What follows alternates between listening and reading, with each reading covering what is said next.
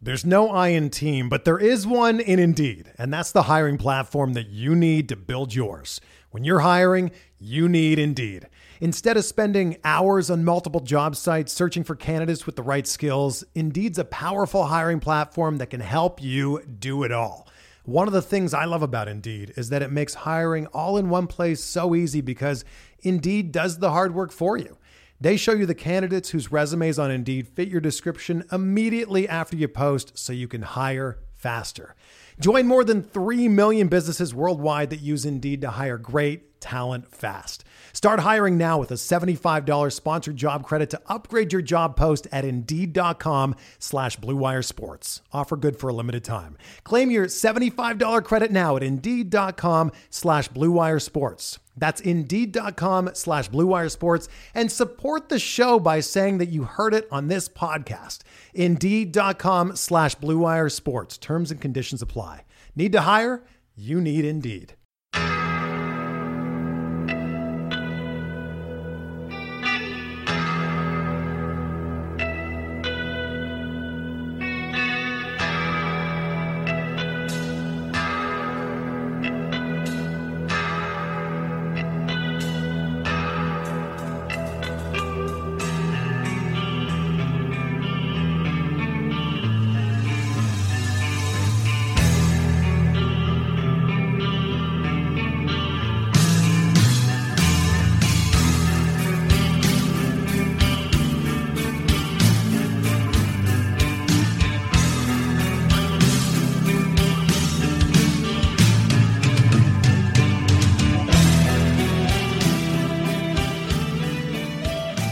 And welcome back, everybody, to another episode of Bub on the Bat Flip, episode ninety. We're almost there to one hundred. We're getting there. Um, ninety in the books. We missed the last couple of weeks. Last week was my fault with the, the internet. Week before, just took the week off. So uh, here we're back and ready to rock and roll for you. Recapping your week of Fab. Got two weeks of listener questions. You guys came through. Like some good stuff there. So we'll break all that stuff down for you and more. You can find myself on Twitter at BDentric and my co-host, as always, on Twitter at BatFlipCrazy. Toby, how we doing, my friend? We're doing well, Bubba. It's nice. It's nice to uh, to join you again for one of these podcasts. As you mentioned, a couple weeks off, but um, it was a nice. It was a nice little nice little break. But we're ready for the stretch. I think we're ready to just provide some some analysis and some advice that will lead people to championships. I think that's that's the goal, right? That is the goal. That is the goal. The goal is for us to win our leagues and to help people win theirs as well. So uh, for sure. uh, we can we can only do so much with all the injuries and trades that will be taking place. So next week will be really fun to see where all the dust settles after Friday's trade deadline wraps up. That'll be very, very interesting. But, um, you know, we got all these playoff races. Teams are in it. Um, like, it, it's weird. I know we had a thread going on Twitter. I just ignored it because it's just going back and forth. But Seattle go like is rumored to go for Trey Turner, for Whit Merrifield, all these guys, and then they go and trade. Like I know they were, I know Graveman was on the market, but if you're trading to compete, what are you doing trading a set like your setup man slash closer? That was where I was confused, but I see both. Yeah. I see both sides of the spectrum. Let's put it that way. But interesting yeah. stuff. For for me, I think um, I can totally get it. It's interesting, just like.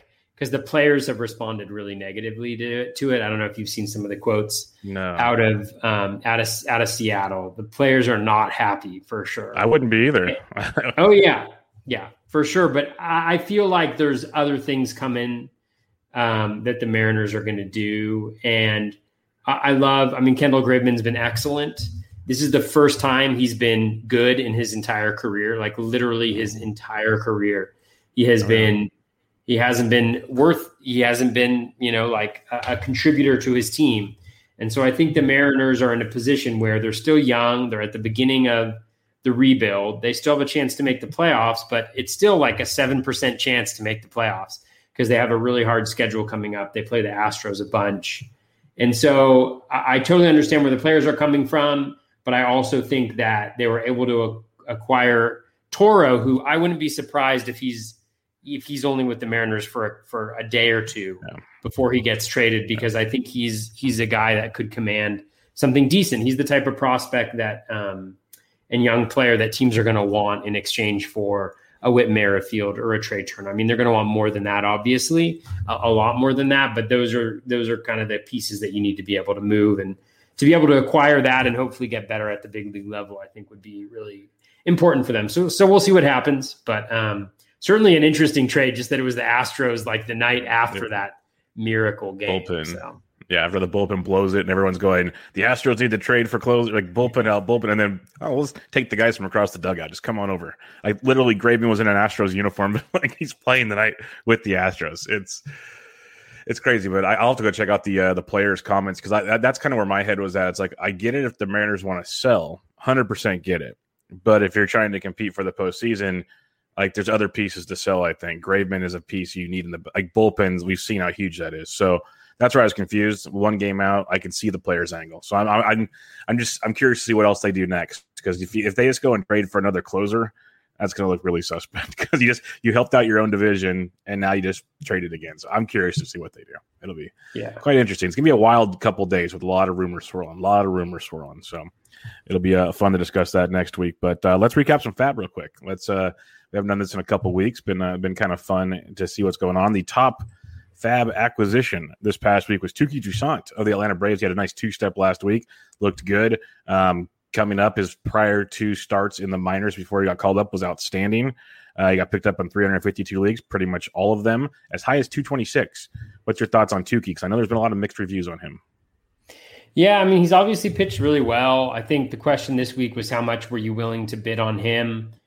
P- pitching is in short supply, so I think you're hoping to kind of kind of get it with Touki, and, and some of the bids were very aggressive. I had him in some bid lists, but pretty low down, um, you know, like ten, between ten and fifteen dollars, which I didn't think was going to get him.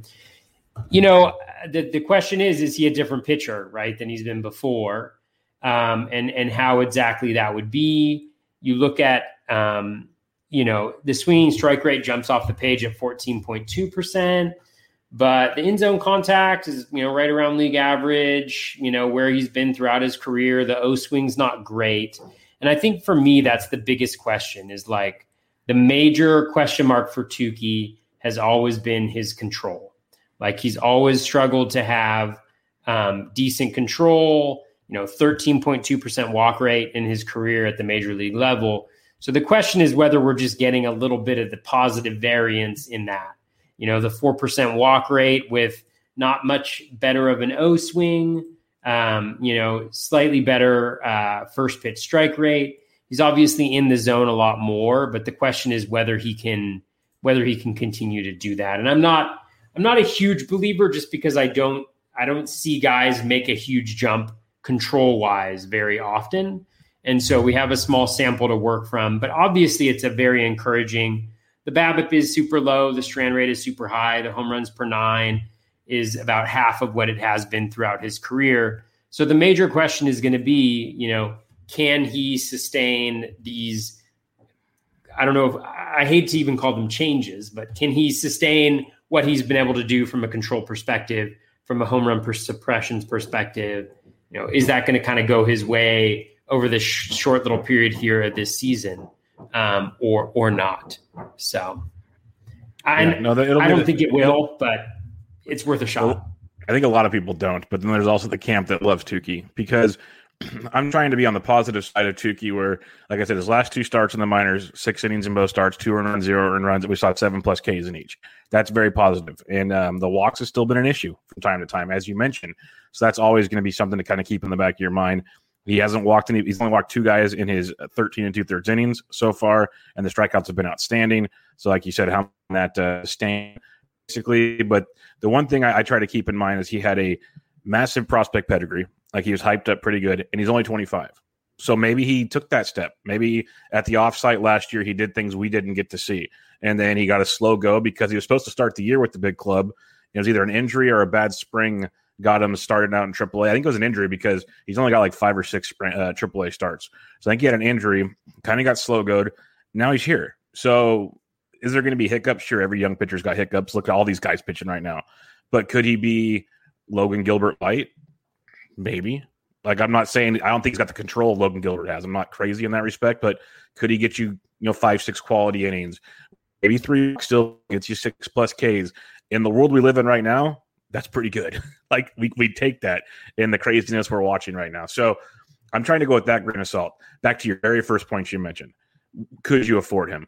I didn't even put a bid in. I usually always put keep modest bids, but guys I grabbed this week, and we'll talk about it at the end when we give our kind of recap on who we dropped and everything. I was in maybe eleven, twelve bucks at the most, depending on my league, but I was much lower.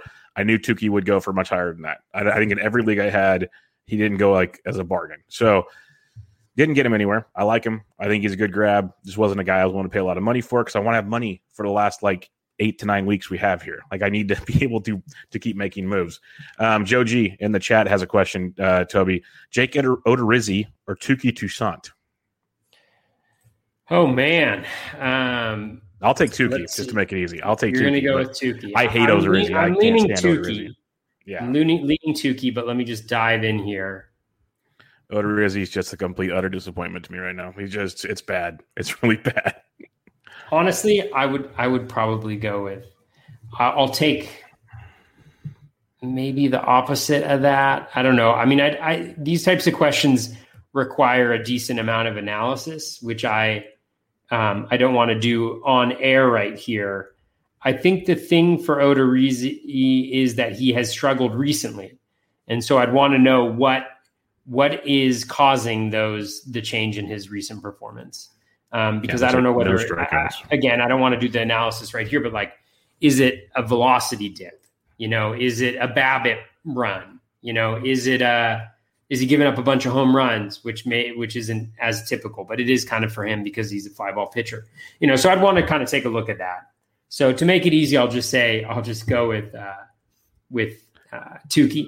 Uh, but only because, you know, like we've got two months of the season. We saw in twenty twenty what's possible in two months of the season to just hit the ground and and have luck go your way a little bit. So the one thing, the one thing I'll say, if you want to take Odorizzi over Touki without even ana- analyzing too much of it, is Touki will probably still be on a pitch count where Odorizzi won't be. And you got that going for you because we got some listener questions and it'll be a topic. You got Luis Garcia and Cristian Javier with the Astros that are going to be on pitch counts and we'll, our innings counts. We'll see who else. So that could be another angle as well. All right. Yeah, some, something's uh, going on with Odorizzi.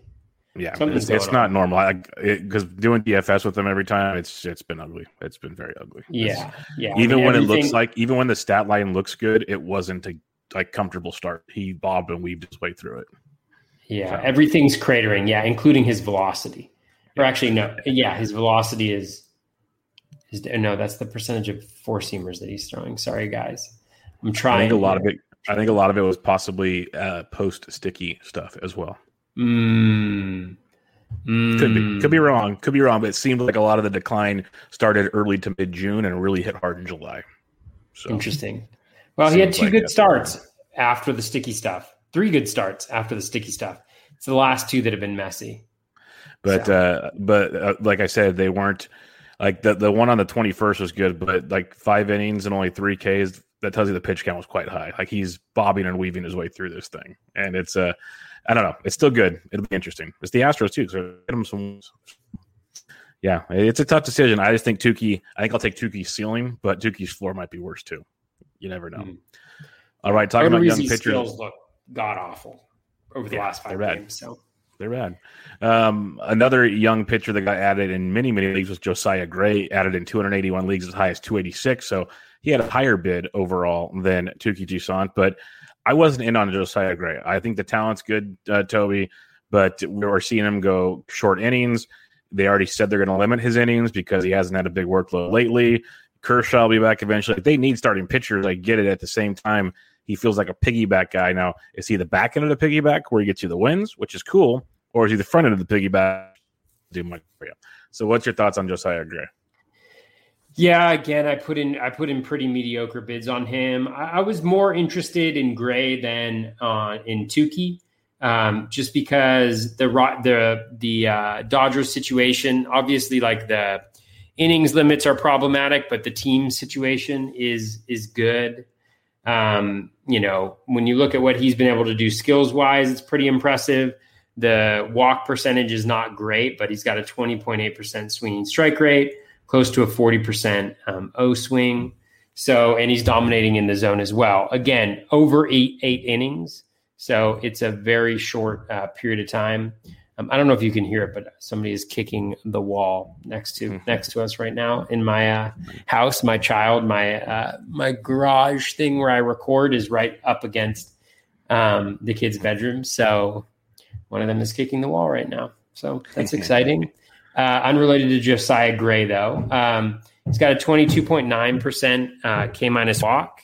And um, yeah, so I think pretty good, pretty good situation. I think I trust, like, pedigree wise, Gray a little bit more because he's with the Dodgers. Um, and I think we've seen from Touki, like, we've seen him struggle. And not only that, but he has blow up games. And that's what I'm really worried about with Touki. So that, but, you know, both a lot of risks.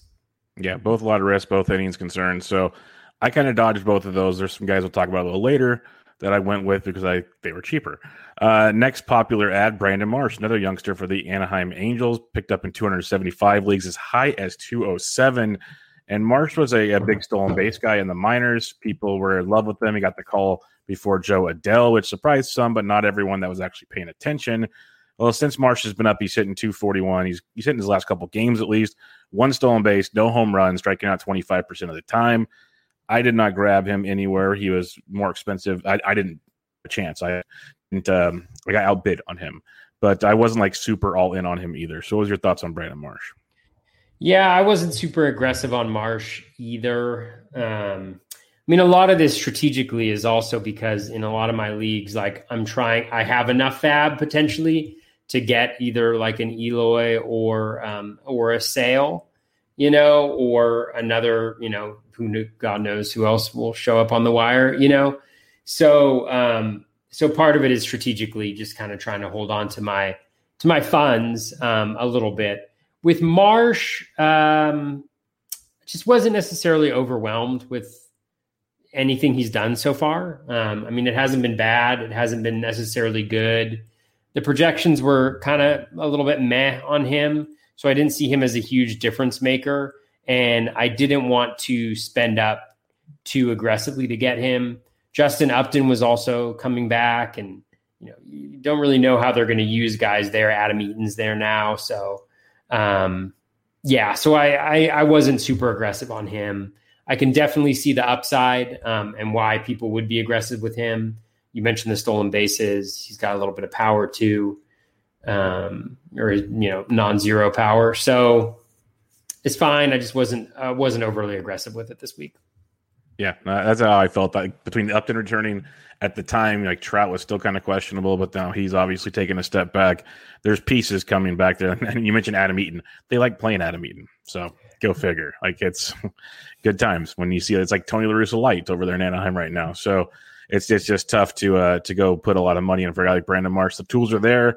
If you got him on the cheap, good for you. I think the ch- a chance if you got him on the cheap, didn't go cheap in many leagues. LaMonte Wade Junior went in one seventy-seven leagues, as high as ninety-seven dollars. I love this guy. I already have him in many leagues. Didn't bid on him at all this week because of all weeks to bid on him. Three lefties, three righties. He is going to be a platoon nightmare for your roster. When you need, like, at-bats right now, it's going to be disastrous. Like, if you could grab him and stash him, sure. That's pretty awesome because he's going to come and play more often than not. But going as high as ninety-seven for one, that's too high for me. I got him really cheap before, but he's a really good player. He'll play like three quarters of the time, but it's uh, it's tricky. So what's your thoughts on LaMonte? Yeah, you know, he was gone in all my fifteen-teamers. Yeah, he was gone in many leagues. I was surprised. Yeah. Yeah, I was picked him up in one or two twelves. I've gotten him a, a couple times over the weeks. Uh, the thing about him is he's not really a platoon guy right now. Um, he's played all all six of the last. He's played all six games. He played today with Urias in there, um, and so I mean, I think when they get back and healthy, he'll be a platoon guy. But I was actually I wasn't like super. I mean, I bet, did like six bucks I think in a twelve teamer. Yeah, that's him. Fair. Yeah, which I got him for. But I mean, everything looks everything looks pretty solid.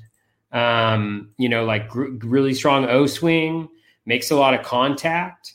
Um, the home run per fly ball rate is super high, so that's probably going to go down. But he still has twelve barrels, ten point five percent barrel percentage, one oh nine point three mile max exit velocity. So, I mean, it's all there. Um, he looks really good. So if you were able to get him in a fifteen, you know, certainly kudos uh, for doing that. I think he's really good, and I think the Giants appreciate him. um, and what he's doing right now. So yeah, I, I think he would, he was a great pickup. I just, you know, I got him where I could, but um, he's, he's pretty much long gone in, in all the fifteens and, and bigger leagues. Yeah. Pretty much every league I, I'm in, I think four or five N F B C fab leagues, and he wasn't available in any of those. Uh, partly because I think I have him in like three of those five, but uh, he's not available in any of them. Uh, I love him when he, like, I just saw he's hitting sixth tonight, which not bad versus the lefty. That was actually a surprise, as you mentioned. But um, usually he leads off versus righties, and they actually let him run too, which is outstanding. He's got power, speed. Like, he's going to be a potential fifteen fifteen guy this year, which is crazy when you really sit back and think about LaMonte Wade Junior at the beginning of the season. So, um, yeah, I think if you can grab him and you can use him at the right times when they aren't platooning him, which they aren't now, for now. We'll see how the next lefty goes. I think it's outstanding. I think he's a really good player. I I've, I don't have too much more to say about him, except I think he's one of the better moves. Like, you know, the Twins didn't want him. Farhan grabbed him off the, the waiver wire. So it's a, it's a beautiful thing. All right, uh, another guy that's, you know, your your best ball and D C teams must be ecstatic, Toby, because Daulton Varsho got picked up in one hundred sixty-five leagues, as high as two hundred fifty-one dollars. And boy, oh boy, like I tweeted it out, I think, on Saturday or Sunday after Varsho's hit every home run on the planet in Wrigley Field this weekend. I think he hit two on Saturday. I guess so. It must have been Saturday night I tweeted it out. I said, I can't wait to see how much money he goes for. And he went for a pretty penny. I was not able to acquire him anywhere for more than I wanted, but he homered in three straight games, didn't homer on Sunday, down, but then he's back ninth on Tuesday, which is weird after hitting leadoff all weekend in Wrigley. The tools we liked, Toby, he's got playing time now, might be getting comfortable. Are you buying in for a potential two-month surge for Daulton Varsho? Um, I, um, I don't know. You're right. My D Cs where I drafted him, I'm feeling great about drafting him in, in, in the tenth round. Just kidding. I'm not. Uh, but it should be a fun end of the season, at least in that respect. I mean, again, another guy who we were writing off, you know, myself included, I think a, a lot, um, you know, after two hundred forty-one plate appearances. Right. But when you look at the skills, I mean, it's nice. Like, contact rate is above league average, O swing slightly above league average, but nothing like too concerning. You know, continues to hit the ball in the air at a de- decent clip. His line drive rate is low, which may be driving that two forty-three career BABIP. But his strikeout rate is down to twenty-four percent. His walk rate's at fourteen percent. Four home runs, three R B I, uh, three stolen bases. At that catcher position, he went. Um, Scored two runs today. I, I don't know if he got any hits, but uh, and then you look at the max exit velo, one ten point four. That's great. Barrel rate, seven point six percent. Solid league average, you know, six barrels.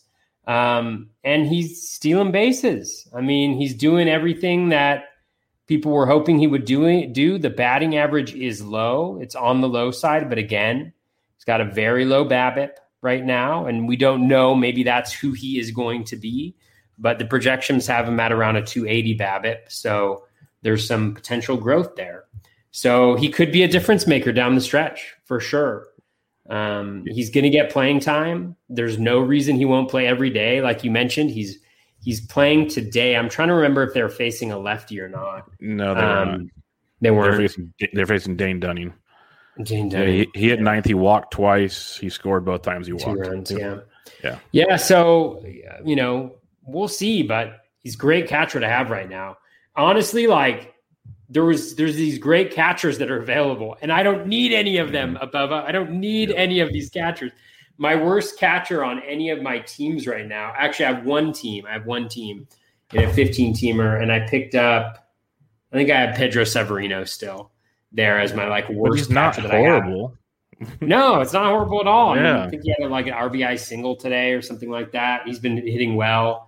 Um, but like, yeah, I have Eric Haase in a couple spots mm-hmm. who has uh, he had a grand, a grand slam, slam today, yep. But everywhere else, it's like Sal Perez, J T Realmuto, all these guys. So no Cal Raleigh for me. None of, you know, well, all these guys. So Realmuto is your worst catcher right now.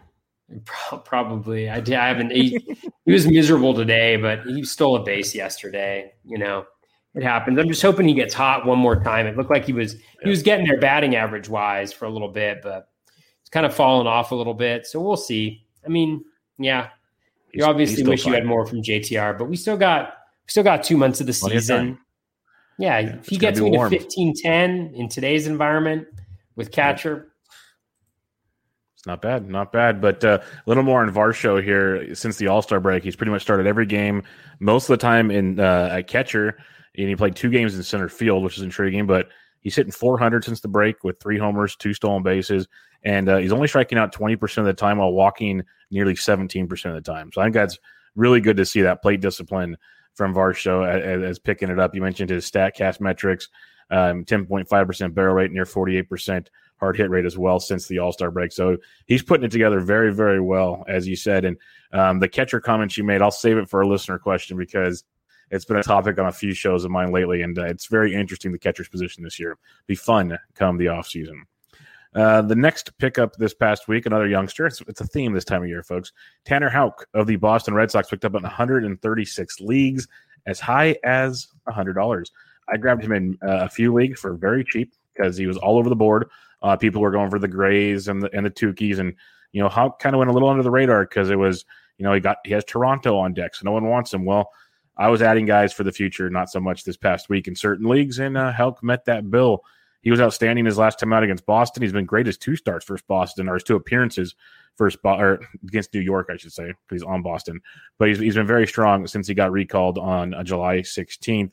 What's your thoughts on Tanner Houck, who I think brings great strikeout upside to a roster? Yeah, um, I, I like Houck. Um, I definitely like Houck uh, a decent amount. You know, he was successful last year um, in the majors. He's shown, shown that he has strikeout stuff. You know, he's got a good O swing, you know, in his in his short major league career, strong K minus walk, swinging strikes there. Um, yeah, I mean, in, in the zone, he's been okay, you know, eighty-six percent uh, in zone contact. But I like it a lot. The reason why I have not been in on him, I mean, he went in most fifteens a couple weeks ago, and he was scheduled to face Toronto and I yep. think the Yankees, like Toronto three times and the Yankees once in his first four starts.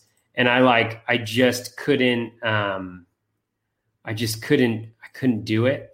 Um, because I was like, I was like, if he pitches brilliantly against Toronto in his first start, am I going to pitch him against Toronto again the next week? Probably not. Right. And so it's just kind of like one of these situations where you're like, I'm not going to play him. So it's really like a waste of a, of a roster spot, but you know, with games getting moved around and stuff like that, he's got, Um, he's got at Detroit next week, which could be a really juicy matchup for him, although Detroit's been a little bit tougher um, of late. Um, and then I think he has, um, after that, he'll either have Toronto or Tampa Bay. So it's worked out well, I think, for the guys that he, the guys who kind of, who, who went after him. And I give you kudos for folks who did. Again, he went in fifteen-team leagues Uh, last week or the week before that, but I think he was available in some twelves this week. So yeah, he seems like a good, a good, a good bet. Um, yeah.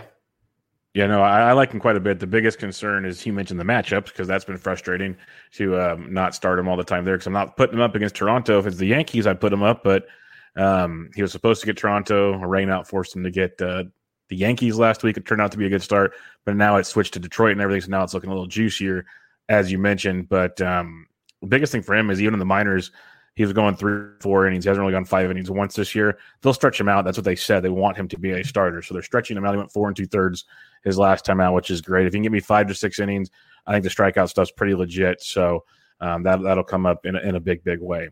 Uh, since we have a lot of listener questions, Toby. Let, yeah, since uh, we have a lot of listener questions, let's just jump to um, the parts where we talk about who we added and dropped this past week. So who are some of your big adds and your big drops right now? All right, let's check it out. Um, so in one league, I added uh, Waskar Yanoa. Um, he is starting his rehab this week, um, and he's a guy who has shown that he was he was really good earlier on in the year. And so if he can come back and, and have the same velocity and be able to do the same things, I like picking him up a week or two early before he goes for really high prices. Um, and then I dropped Anthony Bender, uh, who has, you know, I was hoping would get the closer role, but he's been anywhere from the sixth inning to opening games. And, you know, and so I, I just don't think he's next up. I think if anybody's next up, it's probably Dylan Floro over there, so I was not um, in on him. Picked up Willie Castro a bunch of places. He came up midweek last week, played the first four games, has started the first two this week.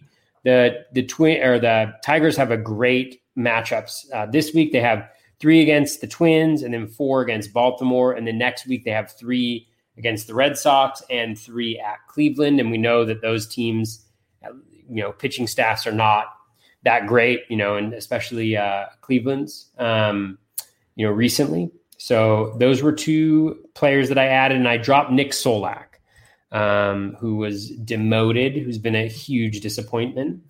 I added Miguel Cabrera, dropped Zach Britton, added Willie Castro again, dropped Nick Solak, added uh, Rafael Ortega of the Cubs. The Cubs have faced six right-handed pitchers this week, and Ortega had been playing every day, even against lefties. He didn't play yesterday, but he's been leading off, went two for three today with a run scored. Um, so that was nice. I, gra- I dropped Orlando Arcia, who who sucks and isn't playing every day. Um, I also added Enrique or uh, uh, Kike Hernandez. I dropped Anthony Bender. That was a big bid. I bid seventy-four bucks, runner-up of twenty-eight. So I went a bit over, but man, I mean, Kike has been dra- hitting first in that lineup every single day. This is a fifteen-teamer. So I went I went aggressive because I felt like he was probably the best hitter, hitter I'm going to be able to get, um, you know, going forward. Again, dropped Anthony Bender. I added Daniel Hudson, hoping that he might end up in a closer role somewhere, either in, in with the Nats or if he's traded. Um, I dropped um, I dropped Cole Calhoun there. Uh, that was was a little bit of a tough drop for me. The reason I dropped Calhoun is because he hasn't been playing against lefties. Arizona only has five games this week, and it looks like they're going to face a couple lefties next week. And so when that's the case, it's just like, you know, I if you're kind of borderline as it is, and then you're going to be platooned, I just I'm not going to hold a roster spot for you um, for too long. So that was maybe a little bit of a controversial drop. Added Wilmer Flores, dropped Taylor Walls, added Brian Anderson, who was a huge pickup. I, I love Brian Anderson. Um, you know, if he was in any leagues, I was going after him. Anthony Bender, I dropped there.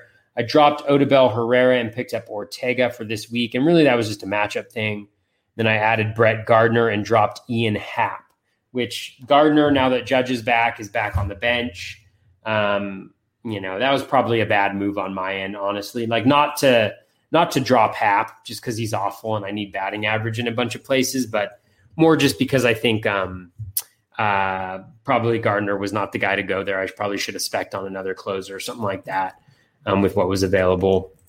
Um, let's see what else we got. Added Miggy again, dropped Taylor Walls, added Donovan Solano, dropped J T Brubaker. Um, this isn't a league where I have a decent amount of pitching, and I just didn't see myself starting Brubaker in the next couple weeks. He's, He's been getting been worse so and worse, recently. man. Yeah, yeah he only bad. went four innings last game, so he's at the point where it's like, is he better than a streamer? Maybe for strikeouts, but you know, just just just a solid maybe. And I've got enough options there. And I, I added Solano because he's been playing every day. Um. Added a Rafael Ortega, dropped Zach Britton, added Jose Suarez. For some reason, I had Jose Cisneros still on the team.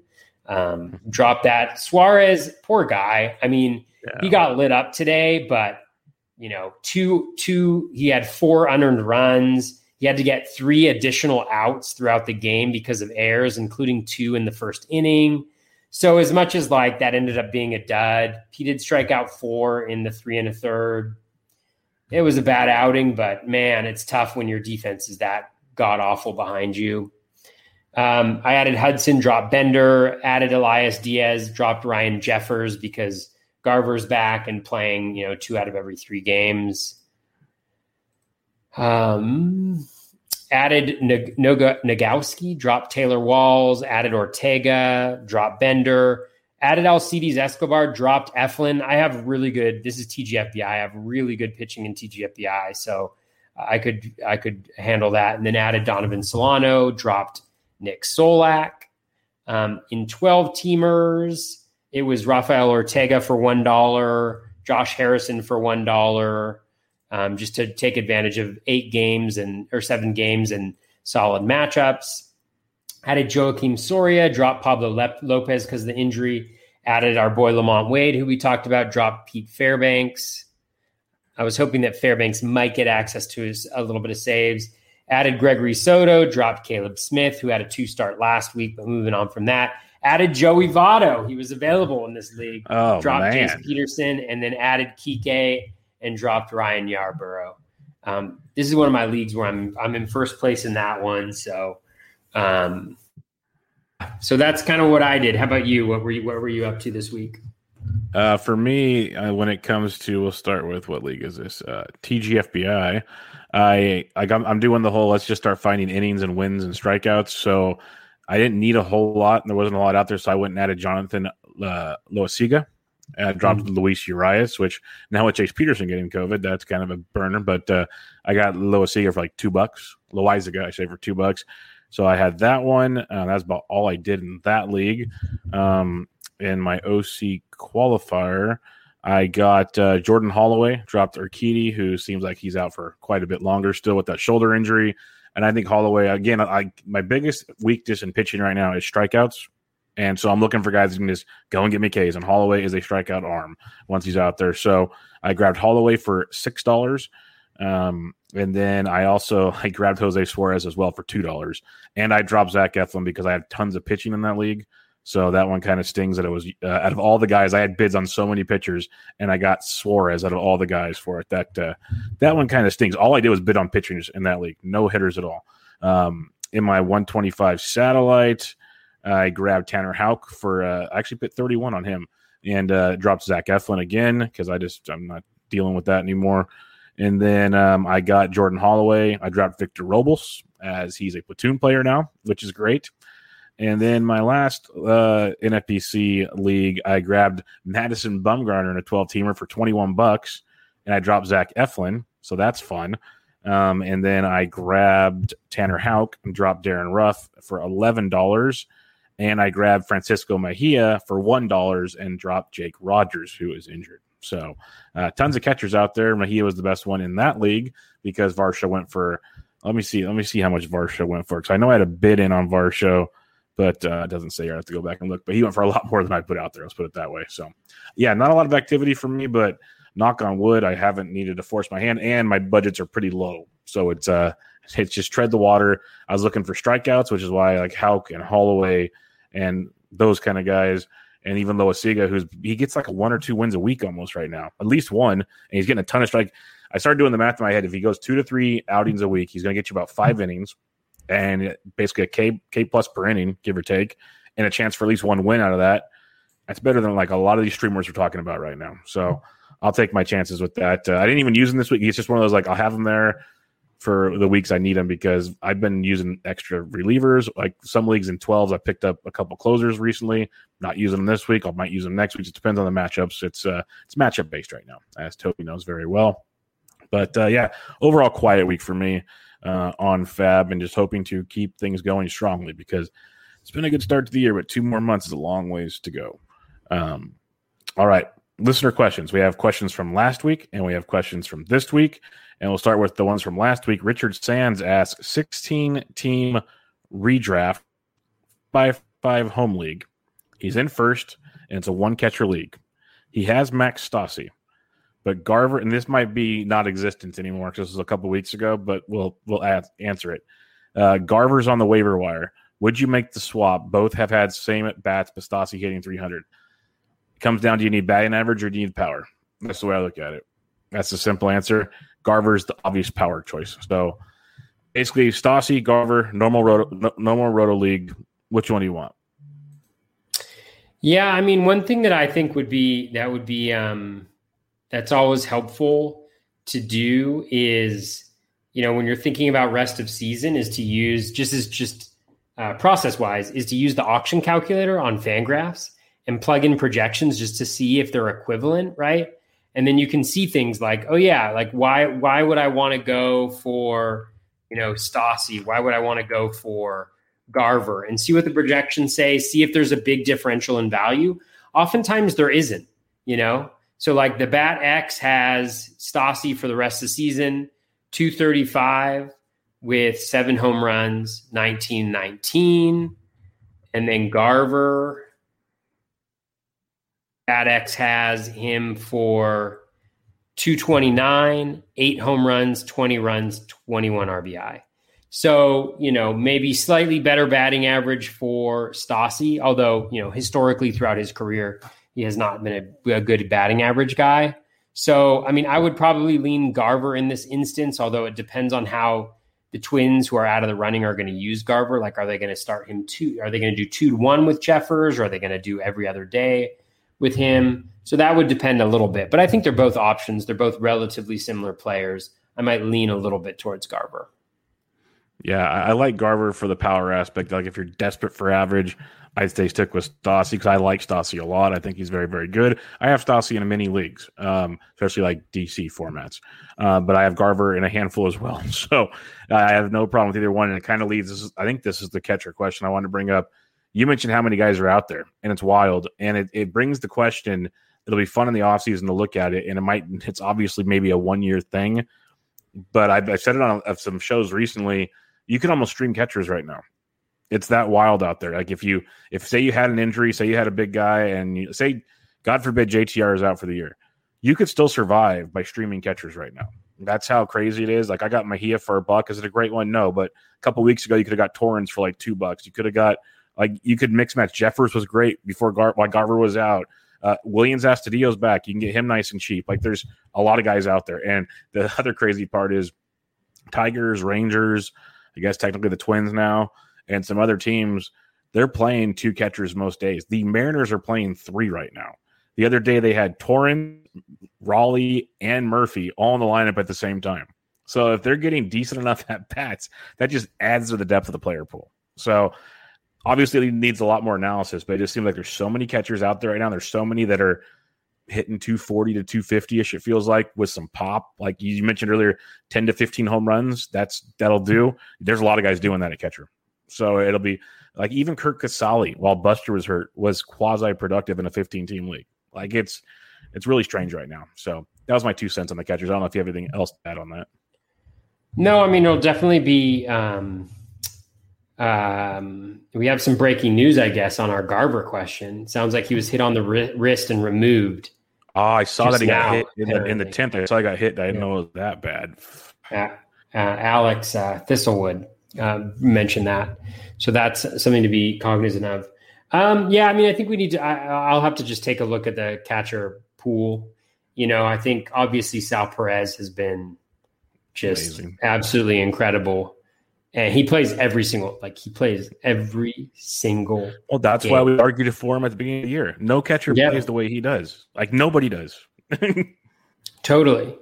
Um, you know, and so it'll just be a matter of like seeing what, what, what makes sense. Um, obviously I think waiting on catchers has worked out pretty well for folks um, so far um, this year. Um, so yeah, I think it all depends. I, I got to look at the full spectrum. Like, you know, I'm not paying a ton of attention to a lot of the catchers who are doing well, who are, you know, who I don't have on any of my teams, you know, so yeah, well, I'll have to do a, a full kind of analysis of it and, and see where people are and see where they're going A D P wise and all of that. Yeah, stuff. No, it'll be, it'll, it'll be, like I said, it'll be a fun discussion in the off season to kind of break down, like look at the player rater, uh, Rasball player rater and stuff like that and see what these guys are actually like sink in, not just a catcher, but elsewhere. I think it'll surprise people. Like they're not gonna be all top twenty guys, but you might have more than you think in like the top one fifty or two hundred, where most drafts you're taking, if you're punting catcher, you're taking them way past two hundred. So it makes it it makes it interesting in that regard. Little Book of Calm has a question for us. He said, how would you rank the innings output of each of the following starting pitchers rest of the season? Patrick Sandoval, Tariq Skubal, Luis Garcia, Trevor Rogers. How would we how would we what? Rank rank the innings output of each going forward. Oof. I mean, I know for Rogers, they said that they were going to limit him a while back to eighty more innings. Mm-hmm. Um, you know, so what that brings him up to, I would say probably, what does he have? Probably forty-five I'd more say, innings? I'd say he's got like maybe seven to eight more starts. Yeah. Depending on how many innings he goes. I'd say seven to eight more starts, max. Yeah. Um, which could which could realistically be the rest of the season once he gets back from the I L, once a week. Yeah, yeah. Uh, Sandoval. I think he's I mean, fine. He, he, he hasn't – the most innings he's thrown is one hundred twenty back in twenty nineteen. So – but he's he's at seventy-one, so probably fifty, you know, something yeah. like that. I don't know. I mean, the thing is we're just guessing, right? Like I the only one I know news on is, is Trevor Rogers. They've yeah. said that very firmly that they were going to cap his his innings. Um, who are the other guys? Sandoval? Um, Sandoval, Skubal, and Garcia. Skubal is going to get shut down here. Pretty, well, not shut down, but he's going to get the Casey Mize treatment shortly. Like they've done it to Mize. Basically, once they want to do it to Skubal, they let Mize go deep again, and then Skubal's getting it. So that's coming. Or he's going to start. Yeah, going Skubal definitely, because because the, the Pirates or the the Tigers are are limiting those guys. You know, the number of innings that they're throwing. Um, let's see our friend. So the most that Luis Garcia has thrown is he's shut down pretty soon. Yeah, um, he's going pretty soon. Have they mentioned that specifically? No, but there's been rumblings about it f- through beat reporters and others. Basically, him and Cristian Javier will probably swap. Okay. Or Javier's in the bullpen. That's kind of the idea behind it, barring other injuries and forcing their hand elsewhere, because they want Garcia for the postseason, obviously. So the idea, I think, is to bring Javier to the rotation, put Garcia in the pen. I think that's kind of where things are leaning. When that happens, I don't know, but I wouldn't be surprised if it's maybe a couple more starts and then they start doing that. Okay, yeah, that, especially that makes if, sense. Especially if they, especially if they trade for another pitcher. Yeah, keep that in yeah. mind too. Yeah, it's a bummer. Garcia really blew that start yesterday. God, yeah, it's that time of the year. That time of the year, all the fun stuff. Well, it's been that way all year, actually. I shouldn't say that time of the year. There's been so many. It's like one a day. There's a different one going, oh, my goodness. But um, I'll mention some more just for everyone's common sense here. The Brewers obviously said they're going to go about one hundred extra innings for each of their guys. Well, Peralta got limited the other day. Council even came out and said Burns and Woodruff. Woodruff I'm not as worried about, but he's going to get it too. They're going to limit them once in a while too, but they're not going to let us really know. It's going to be just like a random, hey, you're going to go three to four innings, but then your next three starts are going to go your normal like work. It's just going to kind of be a wishy-washy deal. And like this week, they only have five games, so it makes total sense to limit one. And like they could piggyback. You could put Burns and Woodruff or Burns and Peralta in the same start and limit both their innings. Um, so that's going to happen off and on, and we probably won't know at all when that's going to happen. So that's going to happen probably with a lot of teams, to be honest. Like that's we we, we yeah. discussed this many times, Toby, before the season started, that this is going to be a thing, and we've hit that part of the year where it's going to start being a thing. So For sure. it, it's just uh, you kind of got to grin and bear it type thing, as they say. It's going to be. Hopefully, they let you know. Like someone, like at least the Tigers said, "Hey, it's what we're doing." Cool. Other teams, they might just say, "You know what? We're up big, or we're getting smoked. We're just not going to play them right now." That kind of thing, and that's their way of doing it. I don't know. All right. Uh, Dave Petroziello asked a couple questions. Uh, one player who isn't getting much buzz, understandably, because of guys like Ohtani and that guy from Toronto, is Manny Machado. He's starting to heat up after a slow start, and I bet he totally mashes for the last two plus months. True. Um, but his other question, which he asked again uh, tonight, is Casey Mize a drop in twelve-team leagues, four innings per start right now. We kind of talked about he's about to get stretched out again. Would you, would you hang on now since you hung on this long? Um, for Casey Mize, yeah. Would you? Is he is he a drop in a twelve or no? Um, sorry, I was looking at uh, Manny Machado, uh, who yeah, who was just really unlucky earlier on in this year. Like yeah, Machado's doing, doing what he should be doing. He's going to do it probably yeah. for the rest of the year. Like there's not a whole lot of analysis that needs to be done there. He's he's crushing it, and he should crush it going forward. He's a beast. So yeah, yeah, totally. Um, let's see. Yeah, yeah. I think if in a twelve-teamer, if Mize is not throwing five innings, I think he's a drop, yeah. Because the thing is, he doesn't strike out enough guys, really, no. to make it all that worthwhile. Um, that, that was even his problem when he was going deep. It was kind of like walks were a concern and strikeouts were like here and there. It was inconsistent. Yeah, yeah he's got a twenty point two percent walk rate. Yeah, or strikeout rate. Strikeout rate, excuse me. So, yeah, no, he, he'd be a drop for me. He'll be one of those guys, once he gets stretched out, you can stream him in the right matchup. So you get the Royals or something, you could probably play with it. But there's a lot of starts, like when they go into Chicago for the weekend. Are you playing them? Probably not. Um, there's like yeah, there's just there's just a handful you're not going to play them anyways. So I, I didn't roster them to begin with, but uh, yeah, twelve teamers I, I'd be dropping for sure. Uh, John Wilder has a couple questions for us, and they're non-baseball questions. And John is such a nice guy. After he tweeted this out, he D M'd me and goes, "Hey, you don't have to answer those if you don't want to. They're not baseball." I said, "No, these are the questions we like the most." So, like, this the, is great, John. By by the way, breaking news: Ty Anderson traded to the Mariners, not the Phillies. So they would have got a starting pitcher. Tyler Anderson is not that. I'm not impressed. Isn't that the guy that was supposed to go? Yeah, to the Phillies. Like, it made sense to the Phillies. I just need a five inning guy. But uh, Mariners, I'm telling you, I'm gonna keep. Take, I'm gonna hold my ground that I, they are blowing this up, and it's not gonna be pretty. Like, whatever chance they had, they're gonna just destroy this thing. Can't wait to see more talk on that one. But uh, John had two questions. Favorite combination of food that you like the most, people wouldn't try. So what's something you really like, Toby, Favorite that you really like that most people wouldn't try? That most people wouldn't try. See, I can't think of much because I don't go out on a limb too much. Like sushi, some people wouldn't like. I like, oh. I love Thai food, but some people don't like Thai food. I don't know. Who on earth doesn't like Thai food or sushi? Come on, dude! I come, I come out, come hang out with my redneck friends. Like they sit there and like I go to sushi. They have, they make sure it's a hibachi place also, so they can survive. It's comical. Um, uh, okay. Uh, my lunch every single day um, is pretty much every single day. I have a bowl of oatmeal and I put cinnamon, turmeric, okay, cardamom, hemp hearts, raisins, and bananas. Cinnamon, and raisin, I, and bananas. You got you got me there. I, I, I'm the, I'm the other oh, ones. Dude, I'm lost. It's so good. I mean, it's just like the thing you know, is, I try. I would good. try it. Cinnamon's good. It's very anti-inflammatory. Turmeric is very good. It's very anti-inflammatory. And cardamom. I don't know if it's anti-inflammatory, but it's good for your gut health. Okay, I know. Um, so I have that every day for bre- for lunch. Pretty much, I have pretty much like every single day I'm home. That's what I'll eat for lunch. And I absolutely love it. Like I, I look forward to eating it so much.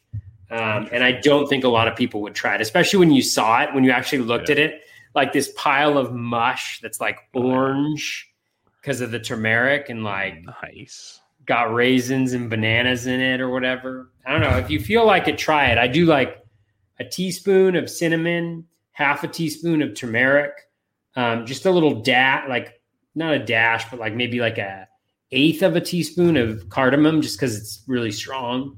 And then like a handful of raisins, one banana, and then uh, three tablespoons of, of hemp hearts. Oh, and peanut butter. I also put peanut butter in there. Oh, and that's the kicker right there. That just makes it that's, all taste better. That's yeah, that stuff. just takes away yeah, all yeah, there. That brings it all together. I mean, um, Al- Alex Thistlewood said, tweet out that recipe. So next time you make it tomorrow, okay, take a picture of it and then tweet out the recipe with the picture. Cool, cool. That's what you got to do. do that. That'll be that's fun. The thing with, That's the thing with me is like I would not have thought about doing that, but I'll try almost anything.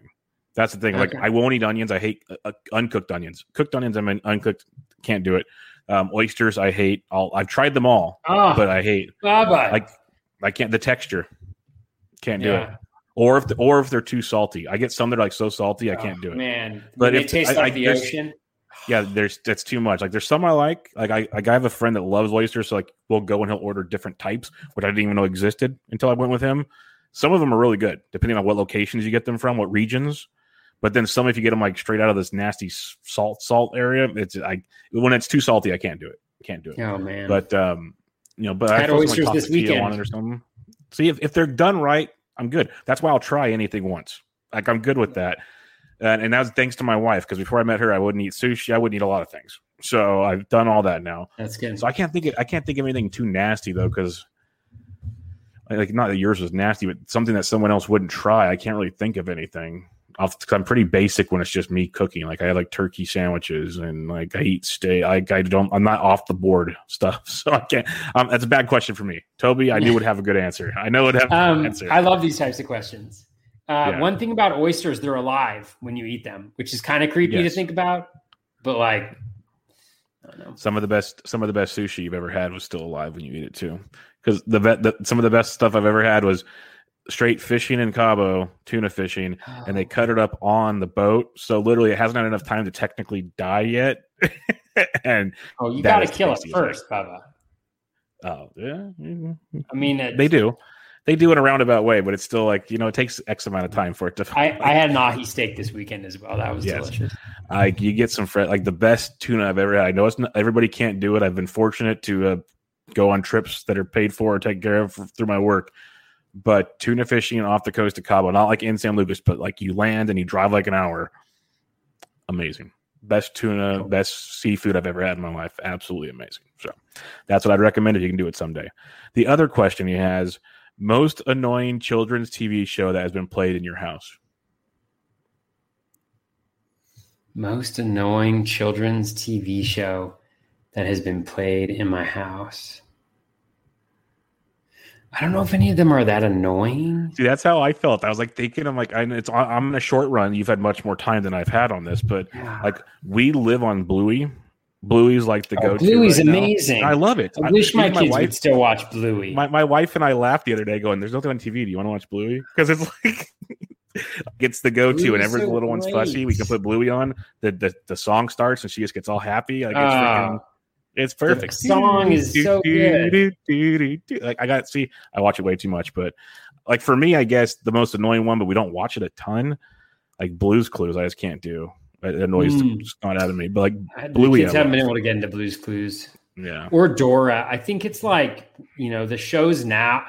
The, the shows that I find they're not the most annoying, but like the shows with a with like. fighting and violence in them. Yeah. You know, like not like over the top violence and stuff like that. But, um, you know, those ones, I, I don't like it when my kids, I, my kids, I'm always like now, like you need to be watching educational programs, you know? So it's like Wildcrats, like they're into Wildcrats right now, which is great. They're learning about animals, stuff like that. Um, they watch like, you know, Magic School Bus, the, the newer Magic School Bus they watch, but my, my oldest is, He's he's he's watched all the Star Wars, like every Star Wars thing imaginable, like all the cartoons that they have. Not not um not the Mandalorian, but like all the other ones. Now he's watching The Last Airbender. Oh, so he's, he's he's seen some good stuff. Yeah, yeah, yeah. He's he's yeah. you know he's he's older, but the little one when he watches it when it gets too wild, he he just he gets too wild. Like today we would let him watch some a show that we hadn't before. And it was like, uh, it was a bad decision. It was a bad adult choice to let him do that as he like ran around the house, like pretending he was a monster and destroying things. This? I'll, I'll make a fun question in, in, in light of John's thing. And trust me, people, I have a bunch more fantasy baseball questions for us, but we're having okay. some fun, you know, parenting thing here. So I mentioned like when Blue when Bluey's like music starts up, she'll freeze and like smiles and watches T V. Like like she can be playing in her play area, and all of a sudden it's like funk. And so, what? There's one other thing that she'll do. Oh, there's a few, but there's one for sure. What are some things that like your kids have all of a sudden like a noise like from T V comes on, all of a sudden it changes everything. Like boom, it's like the go-to. Oh my God, like, any sc- any any television screen with any noise and they're like when they were smaller you before they there? Really understood are it. You yeah. there can you hear me yeah well I, I ask because the funniest one recently that m- my wife and I laugh at is that the Geico Gecko commercial comes on, she'll stop everything and start giggling when the gecko talks. It's the funniest That's thing awesome. We've ever seen. It's hilarious. So I, I had to share it. It was, it was like it's like she literally just stops whatever she's doing. It doesn't end in childhood either. I mean, think about me with my phone. I'm like looking at oh, my you phone. And me both. I get, like, I get. My wife's I get like, my wife's like, can you hear me? Are yeah. you there? You know? I get in trouble for that all the time, all the time.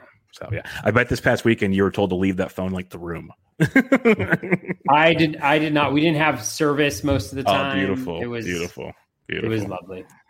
All right, let's get back to some fantasy baseball stuff here because I know we'll go down some tangents again. Um, our buddy Cujo jo- at Jones Curtis W asks, what are you doing with starting pitchers like Freddy Peralta? He's too good, to, and we talked about because he's getting kind of regulated time. He'll get out. He says he's too good to just drop, and hopefully they only pull him early every other week. I think you just roll with them unless you have like a two-start that's better than him possibly because I think more often than not, he's still going to go five or six. Yeah. Yeah, I think you roll. I think you roll with him. Like this week, they said that that Freddy Peralta was not the guy that they were going to cut short this week. Um, so I have him in there this week. Just try to follow the news, and if they give any clues about who they might pull this week or that week, um, you know, go for it. But, you know, I mean, the Ks that he provides for you, um, the whip, the E R A, everything is, is golden. So uh, especially in like a fifteen teamer, I think I actually have him on the bench in a fourteen teamer this week. Um, just because I have a bunch of two starts, but, um, yeah, anyways. Yeah, no, that's kind of how I feel. If they're going to move it around, like you said, we talked about the, the, the Brewers at least kind of admitted what they're doing. Like we have an idea of what's happening.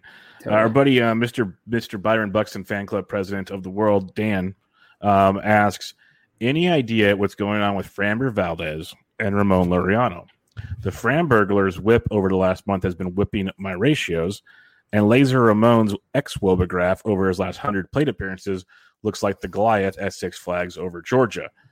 I haven't dug in a ton on Ramon. I, I know it's been it's been rough, but uh, Framber, this was the concern going into the year. Walks have been a concern with him in the last like few starts. He's been walking the world. So like I'm gonna keep running him out there, but it's it's terrifying. I'll be completely honest. His talent's too good to sit, in my opinion. And they let him go one hundred plus pitches. We know that, and he missed so much time. He's not gonna be on an innings limit, so he's getting out there every start. But that was the concern coming into the year, and it's been very, very valid the last couple of weeks. It's been one hundred percent on board with what you're saying. It's just I'm going to keep throwing him out there because he's still an ace. Yeah, I mean, if you look at his walk percentage, it's ten point five percent. I mean, it's it's about at what his career average walk rate is. He doesn't get chases on pitches outside the zone, doesn't get ahead of batters particularly well either. So he doesn't have a lot of those metrics going for him. You know, last year, the major difference was that he was in the zone about five percent more. So, you know, walks have always been a part of Framber's profile. It's just that last year they were not. And he's showing so far, again, we only have sixty-six innings that, um, you know, that, that, that those are still an issue for him, which isn't necessarily surprising. I think that the thing about Framber is, you know, the extreme ground ball rate, which he still get. I mean, seventy-one point four percent ground ball rate. That's crazy. Ridiculous. It's yeah, I mean, that ground ball rate. The preseason said he would not be able to do that, and he's doing it again. yeah. I it's mean, uh, that ground ball rate um, is going to make it so that, you know, he's he's really Babbitt dependent, and he's getting a lot of a lot of double plays when he walks guys. So hopefully the damage isn't that bad, but but walks are, are definitely um, – an issue. Uh, with Ramon Laureano, it's a great question because I have him in a bunch of places. Um, I mean, the thing about him is he's got fourteen home runs, eleven stolen bases. You know, his projections would put him at a twenty-four seventeen season, um, which, you know, you take it, right? Like that's, that's brilliant. Uh, the BABIP is lower than it has been historically by about thirty points. So that helped tell you why maybe the batting average is a little lower at two forty-two. But again, projections had him with a lower batting average. You know, that was one of the criticisms that I and others had, was that the batting average was maybe a little bit too low. Contact rate is about where it's been throughout his career. You know, he he is swinging at pitches outside the zone a little bit more. So maybe he's not making the same quality of contact that he is. Uh, max E V is the highest it's ever been. Barrel rate is the highest it's ever been. Hard hit rate is right about where it's at. I mean, this is kind of who he is. Like he's not a, he's not a two, you know, maybe he's not the two eighty-eight guy we were all anticipating. Uh, I do think there's a little, there's maybe a little, little bump coming for him. He hasn't really gotten hot like, like he's capable of doing, but I mean, you can't really complain with what he's been able to provide so far. Right. I mean, for a guy that you got, you know, in in around pick one fifty, one thirty to one fifty, you're looking at twenty-four, seventeen, you know, a two forty-two average, which is right around league average. And then you're getting close to, you know, uh, seventy to eighty runs in R B I. And that's with him missing, you know, a decent amount of time earlier on in the year, at, le- at least two to three weeks, I think, with that I L stint. So, yeah, I mean, this is kind of who Laureano is. I, I don't think our expectations should be that much higher, but I think he's, he's certainly capable of more. So hopefully that happens. Yeah, and you got to think he's a streaky hitter from time to time. He's probably been battling injuries besides just the I L stint, the way he plays so hard in the outfield. Um, and coming in tonight's game on Tuesday, he has a seven-game hitting streak. So he's hitting three twenty-one over the last week with a home run, two doubles, got caught stealing, so he missed a stolen base. Not walking at all, so that part sucks. But everything else checks the box, and he's hitting the ball hard right now. He's getting on base. He's doing little things. He's batting fourth or fifth, playing center field. Um, I think he's going to come in waves. He'll have a hot streak in this last two months somewhere that kicks things back up, like Toby said. And by the end of the season, he's going to have the power speed combo you wanted. And batting average is down everywhere this year. It's down everywhere. So you can't get too too mad about that. I think he's, like Toby said, he's kind of the guy we expected him to be. And you can't get too bummed out about that one. Like, he was never going to be the next, like, big, like, Mike Trout or something. Like, you're hitting twenty, tw- almost twenty-five, twenty almost. Like, that's pretty darn good in the grand scheme of things. So can't think, don't, don't think there's too much to worry about there. So with Framber and Ramon, I just stay the path with both. I think you're just fine. All right. A couple more questions here. Dave at the Big Four O asks, I'd be curious to know what you guys think about Jonathan. Sc- He's got two guys. We'll start. What do you think about Jonathan Schoop? Um, remember, he had a red hot start to the season, or like middle part of the season, I should say. And since then, he's just kind of been petering around. Like, he's been good, not great. Great chance that uh, the Tigers are trying to trade him right now. I'm not sure they will, but they're probably trying to trade Jonathan Schoop. Again, he's another guy that, oh my God, if you look at his game log, he has a he has hit in every game. Let me do the math here. One, five, eight, twelve. He has a sixteen-game hitting streak going in tonight's game. Jonathan Schoop. Uh-huh. Yeah, I'd say that's pretty good. Yeah. For sure. He scored the winning run. You know who's been a revelation of late? Who? Miggy. Yeah. Miggy's been great. That's why recently. you that's why you added him in a few. I have him every I have him like in every D C too. Um All right, so Jonathan Schoop, batting average is the highest it's ever been in his career outside of his like golden season in twenty seventeen. He's, he's cut the strikeout rate, which makes sense. His contact rate is the highest it's ever been in his career. You know, the hard hit rate is fine. The ground ball rate's where it kind of normally is. BABIP is a little elevated for him, but not anything too abnormal. What was the question? Is he going to... Is he, gonna he basically hit? he basically just asked. He's curious of what we thought about Jonathan Schoop the rest of the season. Oh, I mean, he looks he looks like a very useful player, especially in deeper leagues. Yeah. Wow, look at this! He's got his highest max exit velocity of his career doing, this year yeah. at one seventeen. Yep. Barrel rate is the highest of his career at eight point nine percent. It's all there. I mean, you look at his rest of season projection; it's great too. two sixty with ten home runs, twenty-seven runs. thirty R B I. I mean, that's massive. That is, that's, uh, if he d- hits that, his season, he's going to end at like two eighty, two eighty, twenty-seven home runs, ninety, no, eighty runs, ninety R B I, and two stolen yep. bases from a guy who is free.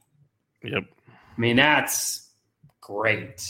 And he's multi-position eligible because he plays first base and second base. He plays a lot of first base now. So you got corner infield and middle infield, which is outstanding. I think probably the question came up because, like, he's got, like I said, a sixteen-game hitting streak. He's hitting three fifty-four, but he's only got four extra base hits, including one home run. Um, so it's like a point nine two I S O. The power kind of disappeared after that insanely hot stretch. But I, I kind of look at it from the, the the positive side of it. His hard hit rate and his barrel rate down way below his season norm. And he's still hitting three fifty-four over that stretch. So, like, once that comes back, which it's going to, you're going to get the power to go with it. You're going to get the runs because he's still hitting in the middle of the order. A, a, a Tigers order is actually pretty good right now. So I think he's a great player. My only concern is if he gets traded, is he a platoon piece mm-hmm. wherever he goes? That would be my only concern. So to answer your question, if he's with the Tigers the rest of the season, I love Jonathan Schoop. Now, if he goes to a contender that needs a platoon piece, because we know Scope's, like, before this year was always, oh, we're going to play him versus lefties and see where things go. Well, he's doing it all right now. So that would be my only concern. The other you, question he had, or sorry, do you have more? I was just going to say, I mean, like, this is how, this is how baseball generally works, is like guys get hot and guys get cold. And a lot of times they're right in the middle. And the difference between a really good season and a mediocre season is one week extra where you're hot, you know, like it really, I mean, like the more and more we play this game, the more it's just like, you know, it's just variance. Right. And it's like, do you have the positive variance on your side for that year or the, ne- you know, like, or the unlucky, like, it's just, that's how it often operates. And so, yeah, just don't set our expectations too high for these guys. Like, we know, kind of know who they are, and be super happy about Jonathan Schoop and what he's been able to do this year so far. I didn't yeah, even realize how good he'd been because I don't have him anywhere. Yeah, he's been outstanding, and that's why it's it's one of those things you just kind of, like you mentioned, there's the hots, there's the colds. It's a six-month season, so you got to kind of wait it out. Like, you'll see certain telltale signs that say this guy just doesn't have it. That's fine, but there's certain guys that are, like I said, he's he's hitting sixteen games. The power's not there, but he's hitting still. Like, I'm going to take that and run with it and see where it goes. Um, his other question was Mark Kana, who missed a lot of time on the I L with a hip injury. I thought he was going to be out a lot longer than he was. He came back uh, right after the All-Star break, hitting two sixty-nine since the seventeenth. Three doubles, no homers, one stolen base, still walking a ton, but the power is pretty much zapped right now, Toby. So what's your thoughts on Kana? Because I think I'm, I'm concerned about the hip injury. I'm still playing him everywhere I have him because I know the talent's there, and the on-base percentage is awesome. But I am uh, nervous that the overall production's going to not be the same the rest of the way. Yeah, it's really tough. You know, he's played like, I think, seven or eight games since he came back from the injury. Like, the telltale sign that a guy is, um, you know, is is kind of struggling for me is ground ball rate, or like if the injury is still bothering him. So like with him, like Kana's ground ball rate is at close to eighty percent. It's the highest it's been in three years over an eight game stretch. So what that tells me about Kana is that he that that he's that he's not healthy. Like it, there's still an issue there. There's something that his physical health is encumbering. I'm going to use encumbering his his mechanics in some way at the dish. And so it's probably not going to be pretty until health-wise he feels better. Um, because when you have an eighty percent ground ball rate over eight games, yeah, you're not gonna yeah. you're not gonna do a lot of good. So yeah, it, it's the hip injury, and that's why I was that's why eighty percent. It's it's the hip injury. That's what I was concerned about. Think think about his teammate Matt Chapman last year. No power, no power at all. He had the hip injury. Played through the whole as short season, mm-hmm. thank God, but he had no power, and he still kind of looks like it's lingering from time to time this year. So I, I think we won't see the full Mark Kana until next season potentially. Like, the on base skills will be there. He's walking a ton. He's gonna get. He's gonna you know score runs. I don't think the power's coming back very much totally. At all. So yeah, I mean, he's hitting first in that lineup, like you mentioned. So yeah. he's going to score he a ton that, of runs, but and, and he's stealing. Pop. He got one steal. Like, he's going to probably add another five or six steals the rest of the way, but he can't elevate the baseball right now, like you said, and that's all because he probably can't dip down with the hip at all. He's probably just he's staying level and coming down. He's not coming under because he's not uh, you know twisting the right way. I don't know, but uh, it makes sense if you visualize a person on their hip trying to swing a bat. So think about it that. Yeah, way. Zero home runs in his last twenty-five games for Connor. Yeah, it's bad. Very bad. Uh, at Rob Wettig asks, is Sean Murphy ever going to pay dividends this year? Would I be better off with the rest of the year with Garver, Haase, Kirk, or Stassi instead? What were the names? Um, Garver, Haase, Kirk, or Stassi. Garver, Haase, Kirk, or Stassi. Um, I don't know. I mean, the thing ab- the thing about it is, I mean, I'm looking at his line. He's not that bad. And it's not that bad. No. I mean, the two twelve is killing you, but we kind of had to know that that the batting average was what what what, what the concern was, right? So, again, the, the BATX has him projected for a two thirty-two batting average.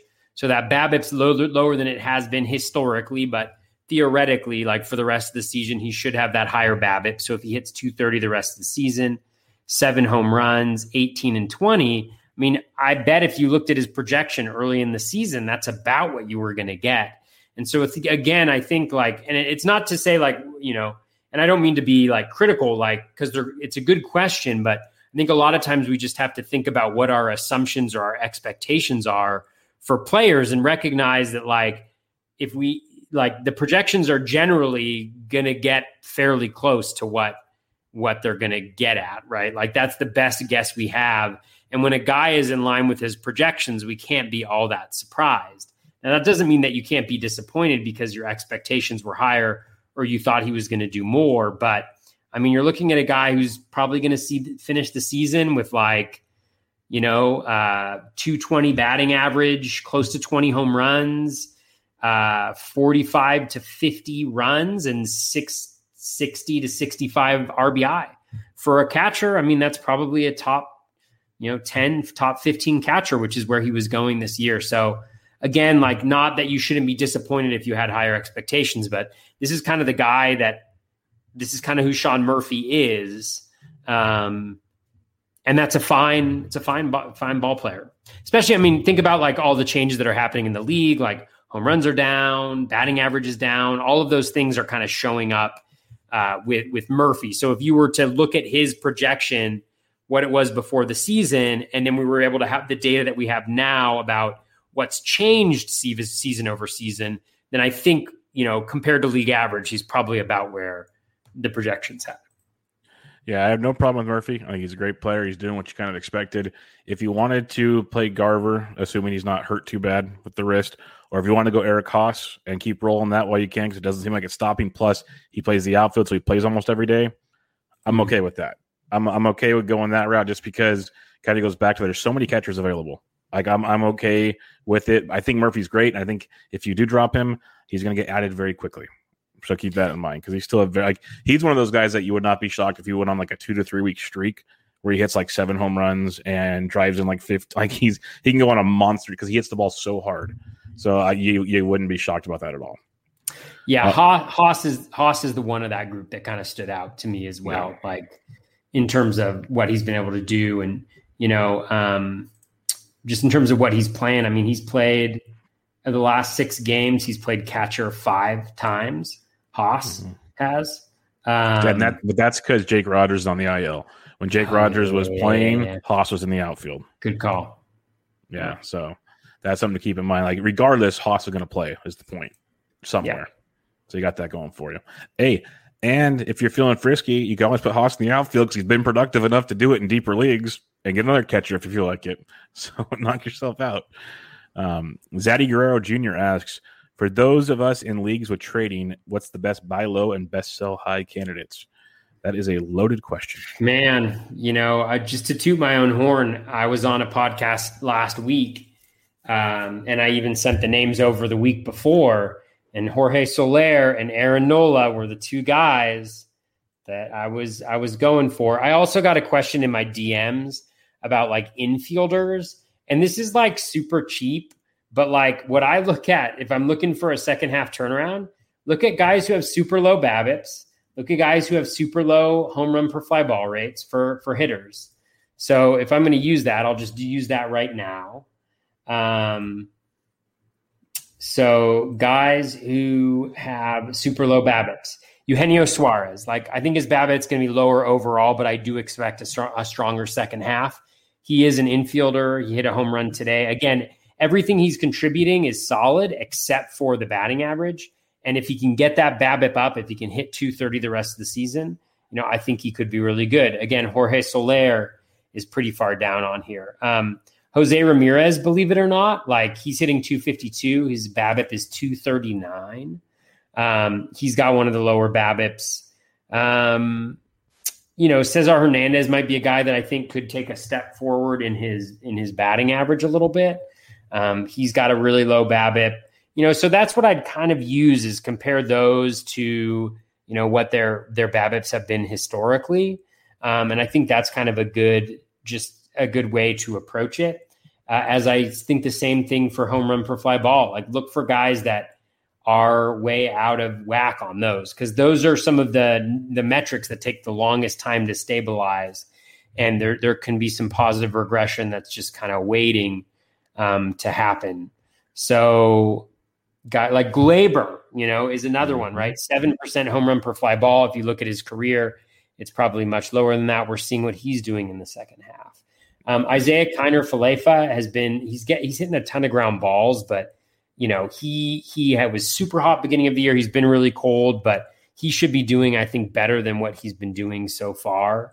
Um, so he's another example of a guy who can kind of take a, Um, you know, another step forward, uh, compare, um, you want to know what I should do. Do you have any guys while, while I'm blabbering on? No, Soler and Torres have been guys I've talked about for like three weeks now on shows and articles that I've been pounding the desk to go get. So, um, especially Torres, like Torres is showing everything all of a sudden. So those are some very, very uh, important ones I've been tweeting about, writing about, talking about. So, yeah, that's where I'm at. Yeah, I mean, one one good one that I like to use that I've talked about in other places is look at home run per fly ball um, and barrels, and look where there's where there's gaps or barrels and home runs, and which guys have a very low percentage of their home runs or their barrels that are becoming home runs. Like league average is a little over fifty percent. So if a guy has like like Jorge Soler has like thirty barrels but only seven home runs, that's a guy who will probably kind of take a step um, a step forward in the next next little bit. So those those are the things, as opposed to like just pointing out the guys who they are, because I'm not I'm not in any trading leagues. I'm in well I'm in like one or two, but like. Um, none that I'm like super active in trading for. Um, I think that process is more important. Like, what metrics do you look at? What do you, how do you identify the guys that you think are going to take the next step? Yeah, no doubt about it. Um, we answered Dave Petroziello's question already about Casey Mize and Trevor Rogers, so we're good there. Uh, Phony Front Office ninety-nine asks, I'm getting killed in whip and E R A, but otherwise in the hunt to win. How do you guys rank these pitchers rest of season? Patrick Sandoval, Chris Flexen, Lucas Gilbert, Luis Garcia. Um, I'm assuming the Gilbert is Logan, right? Sorry, yes, Logan Gilbert, yes. Yeah. Um, I'd say Logan Gilbert, one. Patrick Sandoval, two. Who were the other ones? Flexen and... And Luis Garcia. Luis Garcia and Flexen. I don't mind Flexen. I think Flexen is good, but he's... We saw it today. Um, he's a little bit, he doesn't get the Ks that those other guys get. And um, and so he can be Babbitt. And like today he gave up nine hits in four innings, you know, which happens, right? He also gave up some home runs and he's generally been good at limiting that. So, um, but like Luis Garcia is great, but I think as you mentioned, Bubba, there are some concerns about how many innings he's going to go. I have fewer concerns about Sandoval and Gilbert. I think Gilbert's really good. And I mean, um, again, I, not to toot my horn, but I liked him even when he was doing poorly because the metrics showed that he was a lot better than than yep. um, what he had been performing.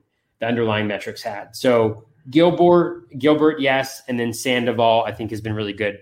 Obviously, his last start was absolutely incredible. He's not going to do that, but he's got that ground ball strikeout combination. Again, a little susceptible to walks and, and blow-ups, but who isn't these days? Yeah, I go Gilbert, Sandoval. I'll put Flexen over Garcia because I just don't think Garcia throws enough innings the rest of the way. And I don't see Flexen going anywhere. But um, and I have Flexen in some fifteens also, so I don't mind him at all. So, but mainly um, Gilbert and Sandoval would be uh, great ones if you can find them somewhere. Um, last question we have here is our buddy Mendy, David Mendelson from Triple Play Fantasy. Thoughts on trying to acquire Jose Berríos while he's still Twins Jose Berríos? Twins have had historic problems in developing pitching, and I feel like if he gets traded, he'll take a step forward to be more the pitcher we thought he could be. I think we, he is who we thought he would be personally, or he is who he is, basically. But if you can get him, go for it. Just, I wouldn't overpay. Yeah, I mean, consistent as they go. Like, he's having his best season ever, you know? Yeah, he's like money. three forty-eight E R A would be the lowest of his career. one oh four whip would be the lowest of his career. Um, and that's even with kind of a relatively low strand rate. The BABIP is low, but he's doing, he's just, he's solid as a rock. And maybe there is another level, but again, like the things that I'm looking for, if I think the guy's going to go like next level, are a velocity spike, which is really hard to predict, or a pitch mix change. And I'm not sure he has the pitch mix to get all that better with what he's got. I mean, it's fine. It's gotten him to where he's at, but like, you know, the curveball has n- never had an elite swinging strike rate. Uh, the four seam has never, the sinker has never, the changeup has never. So he lacks that one incredibly dominant pitch. So maybe there's something pitch design wise that they could do to make him better. But I mean, the Twins, maybe they haven't developed a lot of young players, but They've they've actually, I think, in the last couple of years, done some really good things in in having pitchers have career years. Look at what Kenta Maeda was able to do, and you know, some other players who have kind of hopped up and, and been better. So I think they should get a lot for Berríos, a lot. He's still only twenty-seven. Um, but he is kind of who he is, which is a very good pitcher and, and he's, he's extremely a, he's reliable. A, and he's he's affordable for another couple years too, which is crazy. So he should get a massive haul if they choose to do so. That's all I know. But um, yeah, I think he is who he is, though. The, the biggest reason I liked him going into the season, he's an innings eater. Uh, I was comparing, like I said, if people like Kyle Hendricks so much, why do you not like José Berríos? Like, they're very similar to me. Like, Hendricks is better, but they're very, very similar innings. Um, ratios won't crush you. Strikeouts are kind of what they are type deal. So uh, you're getting that from Berríos this year, and I don't see it changing no matter where he goes. Uh, I think it'll be just as good, and he might be even better with a really good uh, playoff push going behind him. So you can get him, go for it. I don't see massive change, like Toby said, unless you get a pitch mix change, which I don't know if the team's going to want to do that at this point in the season when you get a guy to kind of help push you over the uh, the edge type thing. So it'd be kind of risky to try to re rebuild the pitcher. That's like an off-season thing, I think, with José Berríos. All right, Toby, that'll wrap us up. Any final thoughts as we uh, head to another week of fantasy baseball? Two more months left, Bubba. Yep. We're two-thirds of the way through the season. There's just a lot that can change. I mean, I can tell you um, there's still a lot that can change between now and the end of the season. So don't don't give up. Plan that strategy. How are you going to move up? How are you going to cash? That's what I'm thinking about right now. How am I going to cash in some of my leagues? How am I going to win some of the, my leagues? What is the strategy? And, and start implementing it now, right? Because what you don't want to do is be like, oh, damn, last two weeks of the of the season, I really got to develop like what my strategy is to get here. You know, so um, have a strategy, realize that a lot can move, um, you know, and and and try to implement it. And good luck this weekend. Good luck with those Eloy Jimenez bids. Uh, this yeah, weekend. That's going to be That'll a wild one. Yeah, I went and deep that, on yeah. Tuesday. It was great. It was great. And Lou Bob's coming back soon. I doubt he's available anywhere, but uh, he started his triple A rehab on Tuesday. Chris Sale's coming back this weekend. Uh, Cookie Carrasco's coming back on Friday. Lots of fun stuff, folks. So, yeah, long ways to go. Long, long ways to go. You can make your moves. It, uh, it seems like it's impossible sometimes, but uh, every little bit helps. So keep uh, keep grinding. Don't overspend. That's the one thing we say time and time again is don't overspend. But uh, good luck, everybody. Check out Toby on Twitter at BatFlipCrazy. I'm at BDentric. It's another episode of Bub and the Bat Flip. We'll catch you guys next week.